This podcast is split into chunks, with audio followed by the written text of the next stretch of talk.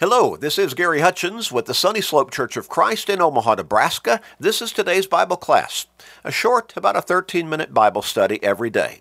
But even that short period of time, it gets us into God's Word, and that helps us to stay strong and even grow stronger in our faith, because faith comes by hearing the Word of God. It also keeps us in focus on our relationship with God and upon our souls. Help people in your life who need to turn their lives around spiritually, who need to come to God, who need to start focusing on their soul's salvation and on eternity, because it's coming. Share these short studies with them every day, with everybody you can. You can do that through Facebook friends, text messages, other technological means. But make that commitment and start sharing with your family members, your friends, your work associates, your neighbors, with literally everybody you can. You may help turn around a life. You may help somebody get to heaven. Great blessing for them, and also a great blessing for you. So make that commitment and start sharing today with everybody you can, and every day. Do that. We're talking about the Bible. We're talking about it in somewhat of a general frame of reference, but we're making specific applications and gaining specific understandings of just how precious is God's Word to us. We open by asking the question, what'll be the best seller, the number one best-selling book next week? The Bible. The Bible is the number one best-selling book every week, and it's the best-selling book all around the world. More Bibles are printed and distributed each week than any other book. Amazing, isn't it? Incredible when you think about it. And it's week after week after week after week after week, not just for a period of 2 or 3 weeks, or maybe even a couple of months, or even 1 year solid, but every week of every year. In fact, distributors estimate, it's said that the Bible sales are so high, so consistently, that it's really impossible to give an exact count of how many they are. Distributors have said that the Bible in sales each year represent about $200 million, which would be roughly equivalent to 30 million books. And these figures don't include those Bibles that are given away for free. Think about that. Incredible. Well, why? Because the Bible is the Bible. It is God's Word. People who are skeptics, people who are critics, they try to pick it apart, they try to demean it, but their attempts fail repeatedly. They go by the wayside. The Bible keeps being the number one best-selling book, the number one most cherished book and sought-after book. The Bible is in virtually everybody's home in this country. And in some countries where it is scarce, people will wait in line, long lines, just to get one if they find out Bibles are being given away. The Bible is a book for everybody, not just for a select group of people, or not just for a group of people in a select geographical area. It's not just for people in one country or one continent. It is for everybody. It is a book for every generation as well. It never gets old. It is always relevant and fresh for the person who is reading it and learning from its rich teachings and truths how its teachings, its guidance will help them in their life, in their generation, whatever generation that might be. The Bible is a book for every age. It's not just for older people, or middle-aged people, or younger adult people, or children. It's not just a children's storybook. It's for all ages. Every age will benefit from God's Word if they will study it, if they will be taught it, learn it, and if they will embrace its teachings and make them their guidance through their lives. The Bible is a book for every situation. Thomas Jefferson served as president of the Washington, D.C. School Board during his tenure as president of the United States. You know, I did not realize that. While president of the United States, he also served as the president of the Washington, D.C. School Board. One of his duties on the school board was to select the textbooks to be used by the students. He selected the Bible as the primary text. With this rationale, I have always said and always will say that the studious perusal of the sacred volume will make us better citizens. Oh boy, if he were to say that as President of the United States right now, that would be #1 headline today on the news and tomorrow and the day after that as well, possibly. And he would be ridiculed. He would be taken to task. But all of that degradation of that particular point of view does not change the fact that what he said is absolutely true. And people still long for the teachings of the Scriptures. Peter said, God has provided us all things that pertain unto life and godliness, 2 Peter 1 and verse 3. Well, that's through the Bible. It's words. It's teachings. The Bible is the great repository of blessings.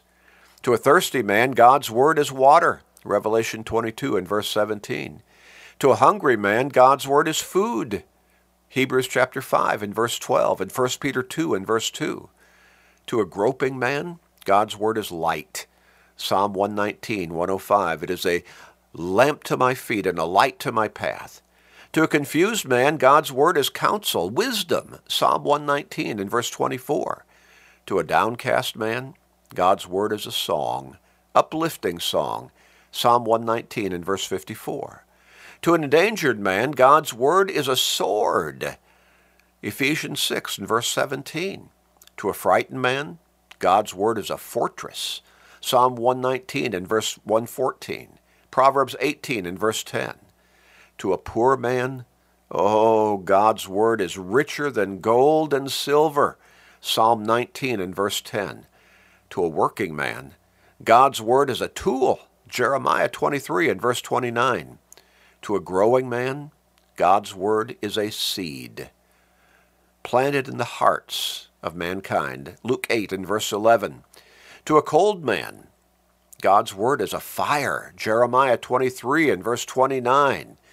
To a lost man, God's word is a map, Psalm 119 verses 1 through 5. To a disheveled man, God's word is a mirror, James 1 verses 23 and 24. To a lonely man, God's word is a companion and a hope, Psalm 119 and verse 92. To a hurting man, God's word is a comfort, Romans 15 and verse 4. To a weak man, struggling man, God's word is strength, Philippians 4 and verse 13. Oh, God's word is so rich and enduring and far-reaching in its teachings, its promises, and again, its hope and encouragement. The Bible is the only book that adequately answers the big three questions in life. Books of philosophy are full of questions, but they have few answers that can be really held to heart and be counted on an enduring basis. But the Bible has some questions, and it has the answers. It leads us into the metaphysical realm, that which lies beyond our senses. It talks about the spiritual realm, where no unaided human mind has the ability to venture. The Bible is the only book which can tell our past, our present, and our future. What are the big three questions of life? First, it's the past. How did I get here? Where did I come from? Well, the Bible gets this one out of the way in its first chapter. Genesis chapter 1, verse 27. So God created man in his own image. In the image of God he created him. Male and female he created them. Well, biology books in our science departments of our schools and colleges They talk about science that really is not scientific, talking about man's life or life in general on this earth came from something they cannot reproduce, something they never saw, something they just imagine in their mind's eye, and what that something is basically nothing. They can't explain it, but they don't believe in God deeply enough to simply accept what His Word says. We came from God by His creation, and He created us unique in His own image with a soul. Don't believe the evolution lie. No matter how many times they repeat it, it's still unprovable, and it's shot full of holes on an ongoing basis. It's not fact, it's myth. It's not science, it's theory. It's absurdity, really. It's not really science at all. It's philosophy, and bad philosophy at that. Science relates to things that can be observed and repeated. What man living today saw the beginning of the world? Not a single one. Where is matter now being created? Nowhere. God's Word is a treasure because it cleans up the fog, clears it out as far as our origin is concerned. In the beginning, God created the heavens and the earth, Genesis 1 and verse 1. And in verse 27, God created man in His own image, the image of God, male and female, He created them. How did I get here? Where did I come from? That's the first big question in life. What's the second big question in life? Why am I here? What's my purpose? Well, again, the Bible gives us a clear answer. We are on earth to prepare for heaven. Matthew 7, verses 13 and 14. We are supposed to be the light of the world, helping people see the way to eternal life in heaven. This world has been consumed by the darkness of sinfulness and wickedness, but the light of eternity, of peace and eternal life and sinlessness is shining forth from heaven itself, and the Bible points that way.